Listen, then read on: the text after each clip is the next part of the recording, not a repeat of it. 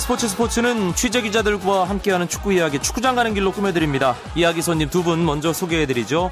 스포츠 서울의 김현기 기자입니다. 안녕하세요. 네, 안녕하십니까. 스포츠 조선의 이건 기자도 나와 있습니다. 안녕하세요. 예. 이번 한 주 축구 기자들 뭐 언제나 안 바쁘겠습니까? 이번 주 특히 좀 더 바빴을 것 같은데요. 예. 네, 이건 그렇습니다. 기자. 어, 이번 주 일단 월요일부터 저희는 눈코 틀 새가 없었습니다. 그 전날에 이제 K리그 30라운드 경기를 했었고요. 그 다음날 월요일 홍명보 감독이 브라질전과 말리전에 나설 그 대표팀 명단 25명을 발표를 했었습니다. 뭐 좀 이따 자세한 얘기 전해드릴 거고 네. 또 4일 새벽에는 아시아 챔피언스리그 4강 2차전 어, 그 FC 서울과 이란의 에스테그랄과의 경기가 있었었고 또 뭐 3일 4일 그 새벽 그 주간 오늘 새벽까지 유럽 챔피언스 리그 그 다음에 또 유로파 리그까지 거의 뭐 밤과 낮이 뒤바뀌어 가면서 지금 뭐 그런 생각을 하고 있습니다. 네. 그리고 오늘 좀 어수선한 또 기사들 나오면서 네, 뭐 축구 기자들이 또. 예, 이게 어떻게 된 일인가 확인도 하고 네. 또뭐 논의도 하고 그런 네. 일이 분명히 있었을 겁니다. 축구장 가는 길 그만큼 오늘 할 이야기가 많습니다.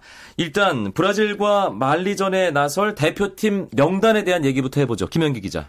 네, 원래 두 경기를 하면 22명, 23명 정도를 뽑기 마련인데, 이번엔 이제 25명으로 두 명을, 두 명 정도 늘렸습니다. 이제 포지션별로 일단 정리를 해 보면, 일단 골키퍼인 정성용과 김승규, 이범형이 뽑혔고, 수비수로는 일단 왼쪽 풀백에 윤석영과 박주호, 김진수, 이렇게 세 명이 세 명이나 들어왔어요. 네, 발탁됐습니다. 이거 왜 그러냐면은 원래 포지션별로 두 명 정도를 뽑는데 박주호 선수는 이제 수비력이 좋지만 공격력이 좀 아쉬움이 있고 김지수 선수는 이제 21살인데 아직 어리니까 경험이 부족하고 그런 이 상황에서 윤석영 선수가 소속팀에서 아직 다 최근에는 뛰지 못하고 있지만 훈련에 열심히 하면서 컨디션은 괜찮기 때문에 윤석영 선수도 홍 감독이 한번 뽑아봤다 이렇게 설명을 했습니다. 네. 그다음에 이제 중앙 수비수에는 곽태휘와 김영권, 홍정우, 황석호 그리고 오른쪽 수비수로는 김창수와 이용이 발탁됐고 이제 미드필더에는 홍명보 감독 취임 후 처음으로 이제 기성용 선수 썬덜랜드에서 뛰는 기성용 선수가 선발된 게 눈에 띕니다. 그 다음에는 이제 하대성이 대신 제외됐고요. 이명주와 박종우, 한국영 또 음, 손흥민, 김보경, 윤일록, 이청용, 고요한, 김태환 이렇게 10명의 미드필더들이 이제 부름을 받았고 네. 공격수 3명에는 이제 장신 공격수가 없습니다. 구자철과 지동원, 이근호가 호출받았습니다. 예, 과연 어, 기성용 선수와 박주영 선수가 어떻게 될까 네. 이런 예상들 많이 있었고요. 저희도 전망을 했는데 둘 다 발탁되지 않을 거다라는 그런 의견이 지배적이었음에도 불구하고 그렇죠. 기성용은 발탁, 네. 박주영은 어, 예상대로 제외 이렇게 나왔습니다. 그 기자회견 현장에서 역시 가장 큰 화두는 그 부분이었죠. 네. 이건 기자. 그렇습니다. 일단 저희가 기자회견 하기 직전에 이제 대한축구협회에서 나눠주는 그런 보도 자료와 함께 명단을 받을 받, 받습니다. 네. 받기 전에 뭐 기자들끼리도 의견이 부분했었는데 받고 명단을 딱 훑어보다가 기성용 선수가 딱 있다라는 걸 보면서 기자들이 좀. 설렁이는데 예. 어뭐 기성용 발탁이네 뭐 어 그리고 밑에 가니까 박주영은 없다 또 음. 웅성웅성 두 번의 웅성웅성하는 분위기가 있었고요 뭐 설마 설마 하는 분위기였는데 결국 뽑았는데 홍명보 감독은 기성용이 이번에 이제 홍명 감독이 영국에 갔지 않습니까? 거기서 만나가지고 진심 대 진심으로 대화를 했다. 뭐 본인도 많은 반성과 후회를 하고 있고 특히나 또 경기력적인 측면에서 리그 첫 경기를 보고 이제 그 다음 경기는 못 봤지만 컨디션이 점점 올라오는 것 같기 때문에 이제는 기성용이 자신의 가치를 팬들에게 보여줘야 한다라고 음. 얘기를 했습니다. 이제 그만큼 어, 기성용 선수가 물론 이제 뭐 그런 사과 문제라든지 그런 것도 충분히 자기가 이해하고 있다라고 얘기를 한 거고 그리고 기성용의 기량이 대표팀에서 이제 꼭 필요하다라는 것을 역설을 한 거죠. 네. 대신에 이제 박주영 선수 같은 경우에는 아직까지는 그뭐 팀에서도 뛰지 못하고 있는 부분도 있고 그 다음에 또 이제 그 홍명호 감독이 확실하게 얘기하는 게 아직까지는 박주영 선수를 뽑아야 될 때는 아니다. 네. 하지만 그 원칙이라는 부분, 그러니까 팀에서 뛰지 못한다고 해서 꼭 안 뽑겠다는 그런 원칙이란 부분을 뭐 그렇게 지키려는 그런 게 아니라, 그러니까 우리 팀에 도움이 되면 원칙도 패, 이제 패할 수 있다. 사실 다른 선수들 같은 경우는 팀에서 뛰지 못함에도 부름받은 선수가 있으니까요. 그렇죠. 윤석영 선수가 그렇게 얘기를 했지만 윤석영 선수가 가장 중요한 부분이죠. 그, 이제 윤석영 선수를 뽑았다는 것도 팀에 도움이 되니까 그렇게 뽑았기 때문에 네. 팀에 도움만 된다면 그 원칙도 다시 한번 재고해 볼 수 있다라는 어, 그런 의지를 강력하게 어, 보여주었다라고 볼 음. 수가 있겠습니다. 기성용 선수 발탁이 이번 브라질 말리전 두 경기를 준비하는 대표팀에서 가장 큰 화제인데 사실 기성용 선수가 필요하다고 홍명보 감독이 느낀 부분 앞선 경기들에서 미드필드 플레이가 어, 뭐 크로아티아가 가장 강팀이었습니다만 그 경기에서 전반적으로 우리 미드필드진이 크로아티아에게 밀렸단 말이에요. 네. 브라질전에서는 그런 부분이 더 우려되기 때문에 기성용을 통해서 미드필드진을 보강하겠다 이런 의중도 들어 있다고 봐야 되는 거 아닐까요, 김현기 기자? 네, 이 기성용 선수를 축구 용어로 설명을 하면은 deep-lying 플레이메이커라고 합니다. 그러니까 앞으로 전진하는 플레이메이커가 아니고 약간 뒤에서 경기를 조망하면서 또 이 기성용 선수가 지난번에 이 프리미어리그 경기에서 이 리버풀과의 경기에서 이 어시스트를 하나 아, 중거리 슛, 어시스트라기보다는 중거리 슛을 가까운, 해서 예, 그런 활약을 했죠. 이친 거를 이제 다른 선수가 슛으로 연결해서 이제 골이 됐는데 그런 식으로 또 중거리 슛도 능하고 프리킥도 능하고 또 뒤에서 앞으로 침투 패스하는 능력이 아주 또 좋습니다. 그런 것들이 지난 크로아티아전이나 그 예전의 동아시안컵에서 아주 부족했거든요. 그런 측면을 잘 살려보자 해서 일단 컨디션이 또 돌아오고 소속팀에서 뛰고 있으니까 호출한 것으로 보입니다. 그런데 아, 오늘 뭐 보도를 많이 접하셨겠지만 기성용 선수가 지금 넘어야 할 산이 상당히 좀 높아 보이네요. 이건 기자. 그렇습니다. 뭐 백두산보다 더 높아 보이는데요. 아, 경기력적인 측면에서는 큰 문제는 없습니다. 뭐 컨디션도 올라오고 있는데 결국 그 사과라는 부분이 있습니다. 그 지난번에 그 최강희 전 감독과 이제 전북 감독이지만 최강희 감독과의 그 SNS에서 약간 안 좋은 말을 한 게 드러나면서 여러 가지 비난 여론에 이제 휩싸였는데요.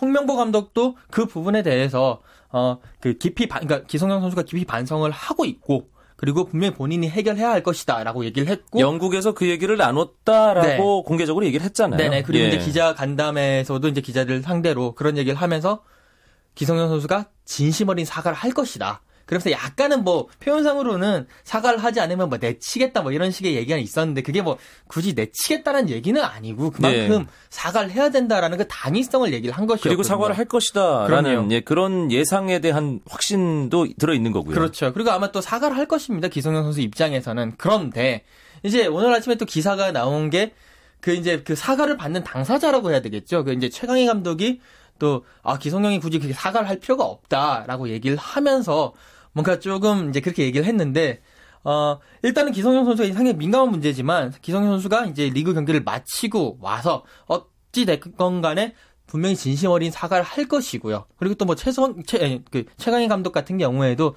말은 그렇게 하지만 그래도 또 서로 서로 뭐 유선상이든 아니면 만나서라든지 간에 그런 진심 어린 사과를 받아주면서 어쨌든 중요한 거는 기성 선수가 잘 뛰고 그리고 기성 선수를 통해서 우리 대표팀이 앞으로 나가는 부분이거든요. 예. 그런 쪽으로 이렇게 머리를 맞대고 서로 서로 잘 풀어나가는 것이 가장 중요하지 않을까 그렇게 생각을 합니다. 네, 오늘 있었던 여러 가지 얘기들을 봤을 때는 사과를 할 마음이 있어도 가서 사과를 해야 되는 건지 뭐 오도가도 못하게 만들어 버린 게 아닌가라는 생각도 들고 전 사실 사과가 필요하다는 생각을 가지고 그렇죠. 있습니다만 네. 김현기 기자는 어떻게 보세요? 네, 사실 제가 그, 홍 감독이 이번에 브라질전 엔트리를 발표하고 두 차례에 걸쳐서 이 언론사 축구팀장하고 그냥 간단한 간담회를 했습니다. 그때 이제 제가 한, 한, 한 간담회에 참석했는데 홍 감독의 말의 요지는 이런 거였어요. 이제 이 올림픽 대표팀에 비해서 국가대표팀이 받는 스포트라이트나 이 관심이 너무 대단하다. 음. 하지만 한편으로는 경기 외적인 문제들이 몇 개 불거져 나와서 어쩔 때는 자기가 지칠 때도 있고 버거울 때도 있다. 그래서 대표팀을 조금 더 도와달라 이런 얘기였거든요. 네. 문제를 회피하겠다는 게 아니라 자기가 풀어가겠지만 또 축구 팬들, 국민들도 조금 더 홍 감독이 홍 감독을 믿고 어차피 홍 감독이 이 내년 브라질 월드컵을 책임지는 이 장수의 입장이기 때문에 그런 면을 좀 생각해야 되지 않을까. 기성용 이 선수 사건도 그런 측면에서 좀 이해를 해야 되지 않을까 생각합니다. 네, 브라질 말리전. 브라질전이 다음 주 토요일입니다. 저희 다음 주 축구장 가는 길 바로 다음 날이기 때문에 브라질전 말리전과 관련한 좀 더 자세한 분석은 다음 주 축구장 가는 길에서 계속 이어가도록 하겠습니다. 스포츠 스포츠의 금요일 코너 아, 축구장 가는 길 스포츠 서울의 김현기 기자, 스포츠 조선 이건 기자와 함께하고 있습니다. 금요일 밤에 나눠보는 축구 이야기 앞서 대표팀 이야기 해봤고요. 이어서 아시아 축구연맹 챔피언스 리그와 K리그 클래식 관련 이야기 충분하게 나눠보겠습니다. 일단 어, 우리 시간으로 목요일 새벽이었죠. 수요일 바, 자정이 박, 막 지난 시간 이란 테헤란의 아자디 스타디움에서 AFC 챔피언스 리그 4강 2차전 FC 서울의 이란 원정 경기가 있었습니다. 사실 워낙 아자디 스타디움과 관련해서 한국 축구가 안 좋은 기억이 많이 있기 때문에 그렇죠. 걱정을 했습니다만 아, 하대성 선수의 정말 환상적인 칩샷이 그냥 서울의 승리로 직결된 게 아닌가 그런 생각이 듭니다. 어떤 분이 얘기를 해주시겠어요? 이건 기자. 네, 그렇습니다. 저도 그때 이제 경기를 보다가 살짝 졸려는 찰나에 하대성 선수의 슈팅을 보고 골을 보고 깜짝 놀랐었는데요. 어, 일단은 그 하대성 선수의, 그러니까 일단 1차전에서 FC 서울이 2대 0으로 이기고 갔었기 때문에 상당히 유리한 상황이었고 그 하대성 선수의 골로 더욱더 유리하게 됐었습니다. 그러니까 하대성 선수의 골이 나온 순간 에스테그랄로서는 네 골을 넣어야 되는 상황이 된 그렇죠. 거잖아요. 그냥 이미 끝났다. 뭐 몇몇 관중들은 다 지나가, 그러니까 집으로 가는 모습도 보이더라고요. 그렇게 했습니다만 이제 또 에스테그랄도 대단한 게 후반전 들어서 두 골을 넣으면서 또 다시 뭔가 이 역전의 발판 또 아자디 스타디움의 그런 악몽이 되살아나는 게 아닌가라는 걱정도 있었습니다만 저는 거기서 또 그 차두리 선수가 그렇게 기민하고 민첩한 움직임을 보여줄 줄 몰랐었거든요. 그렇게 상대 수비 선수 접는 모습은 꽤나 오랜만에. 그러니까요. 이 수비수로 이제 오른쪽 측면 수비수로 가고 난 이후에는 잘 안 보여주는 모습이었는데 상대 페널티 지역 안에서 헛다리 짚기로 그 파울을 얻어내면서 결국에 김진규 선수의 페널티킥 골을 어, 어, 이제 이끌어냈고 2대 2로 이제 비기면서 FC 서울이 1, 2차전 합계 4대 2로 어, 결승전에 진출하게 됐습니다. 네, FC 서울로서는 팀 뭐 역사상 처음으로 AFC 챔피언스 리그 결승에 진출한 거고요. 그리고 참 K리그가 AFC 챔피언스 리그에서 강하다는 것이 2009년 성남부터 시작을 해야 하는 거죠. 2009년 포항이죠. 아, 포항이죠. 네. 포항 2010년 성남, 2011년 11년 전북의 전북. 결승 진출. 네. 알사드에게 아쉽게 패하긴 했지만 그 지난해 울산. 그러니까 5년 연속 결승 진출입니다. 다섯 개 팀이 돌아가면서 그것도 5년 연속 같은 팀도 없어요. 그렇죠. 예. 정말 세계 축구사에도 잘 찾아볼 수 없는 정말 K리그 클래식의 클래스를 증명한 그런 사건이라고 생각합니다. 네. 아, 이제 FC 서울이 10월 말, 11월 초, 홈 앤드 어웨이로 결승을 치러야 되는데, 네. 아, 결승전 상대, 생각만 하면 좀 무섭습니다. 그렇습니다. 아, 중국의 광저우 에버그란데인데요. 어, 4강 1, 2차전 어마어마한 결과로 이겼죠? 네, 김현기, 그렇습니다. 예, 이건 기자. 네, 가시와 레이솔과의 경기에서 2승을 거뒀는데 특히나 2차전 같은 경우에는 4골을 넣으면서 완전 대승을 거두면서 이 팀이 아시아에서의 그 지금 아시아의 맨체스터 시티라는 별명을 가지고 있거든요. 그만큼 어, 호화 멤버를 자랑하고 있는데 외국인 삼총사가 대단합니다. 지금 무리키 선수는요, 어, A, AF 챔피언스 리그에서 13골, 콩카 선수가 8골, 엘케손 선수가 4골입니다. 어, 그리고 이 팀에는 김영권 선수도 뛰고 있고, 우리나라 네. 대표 선수죠. 중국 대표팀 선수만 7명이 지금 포진해 있는, 거의 뭐 중국 대표팀의 아시아 올스타와 그리고 어, 한국 국가대표팀 주전 수비수. 그렇죠. 예. 거의 뭐 완전 올스타라고 볼 수가 있는데 올 시즌에 이 팀이 승리 수당만 해도 받은 게 벌써 228억 원입니다. 어, 제가 알기로 FC 서울이 한 1년 예산 정도가 한 250억 원뭐그 정도 사이가 될것 예. 같은데 그거를 승리 수당으로 냈고요. 만약에 또 우승까지 하면 뭐한 100억 정도 가까이 되는 그런 돈을 낼 만한 그러니까 엄청난 재력을 바탕으로 한 어, 최강 팀이다. 지금 모든 언론들이 그러니까 비단 중국 언론뿐만 아니- 아니라 해외 언론, 아시아 언론들이 모두 이 광저우 에버그란데의 승리를 점치고 있다라는 게 그래서 FC 서울이 좀 더 잘해줬으면 좋겠습니다. 네, 참 힘든 상대를 만났습니다. 이 AFC 챔피언스 리그 결승과 관련된 얘기는 저희 또 10월 중순 넘어가는 축구장 가는 길 시간에 자세하게 나눠보도록 하겠습니다. 이번 주에 또 하나 국내 축구계의 이슈는 어, 성남 일화를 결국 성남시가 어, 시민구단으로 어, 재탄생시키겠다 이런 결정을 한 건데요. 하지만 아직 어, 넘어야 할 과제들이 있는 거잖아요, 김현기 기자. 네, 우선 시민 구단이기 때문에 재정 문제가 가장 큽니다. 이제 모기업 모기업이 지원하는 자금을 쓸 수가 없고 이제 세금 아니면은 스폰서라든가 시민 주주 후원금을 최대한 많이 받아야 되는데 이 예상되는 연간 이 재정이 120억 원 정도 들어갈 것으로 추정된다고 그 해요. 최소 금액이잖아요. 네. 사실 이제 기존의 시민구단이 세금이 너무 많이 들어가서 뭐 좀 안 좋은 말로는 세금 잡아먹는 귀신이다 이런 얘기도 있는데 성남 같은 경우는 수도권에 있고 또 그 판교 테크노밸리라든가 좋은 기업들이 많이 있고 또 시민들의 이 제- 축구 열기도 좋기 때문에 그런 식으로 재정 문제를 잘 해결하는 게 결국은 제일 큰 이 관건이 아닐까 그렇게 생각합니다. 네. 어, 축구계에서 이 성남 1화 뭐 K리그 통산 최다 우승팀이기도 하고요. 명문팀이기 때문에 이 역사가 이어져야 된다 이런 공감대는 충분히 있었습니다만 일단 성남시에서 대승적인 결정을 내린 건 환영할 만한 부분입니다.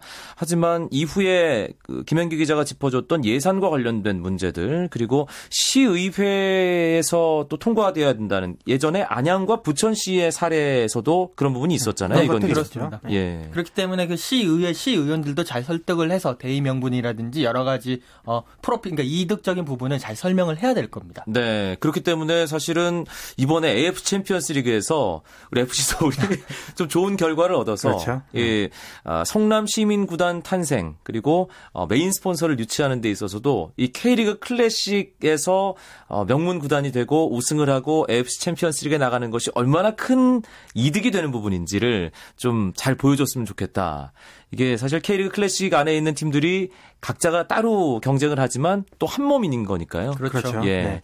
그런 면에서는 아, 한국 축구 발전을 위해서 FC 서울도 잘했으면 좋겠고요. 그리고 국가대표팀과 관련된 논란도 하루빨리 좀 종식돼서 선수들이 한 마음으로 정말 원팀을 빨리 만들어서 좋은 경기력을 보여줬으면 좋겠다는 생각을 해보게 됩니다. 금요일 밤 재미있는 축구 이야기 나눠봤습니다. 축구장 가는 길 함께 해주신 스포츠 서울의 김현기 기자, 스포츠 조선의 이건 기자 두 분 고맙습니다. 감사합니다. 고맙습니다.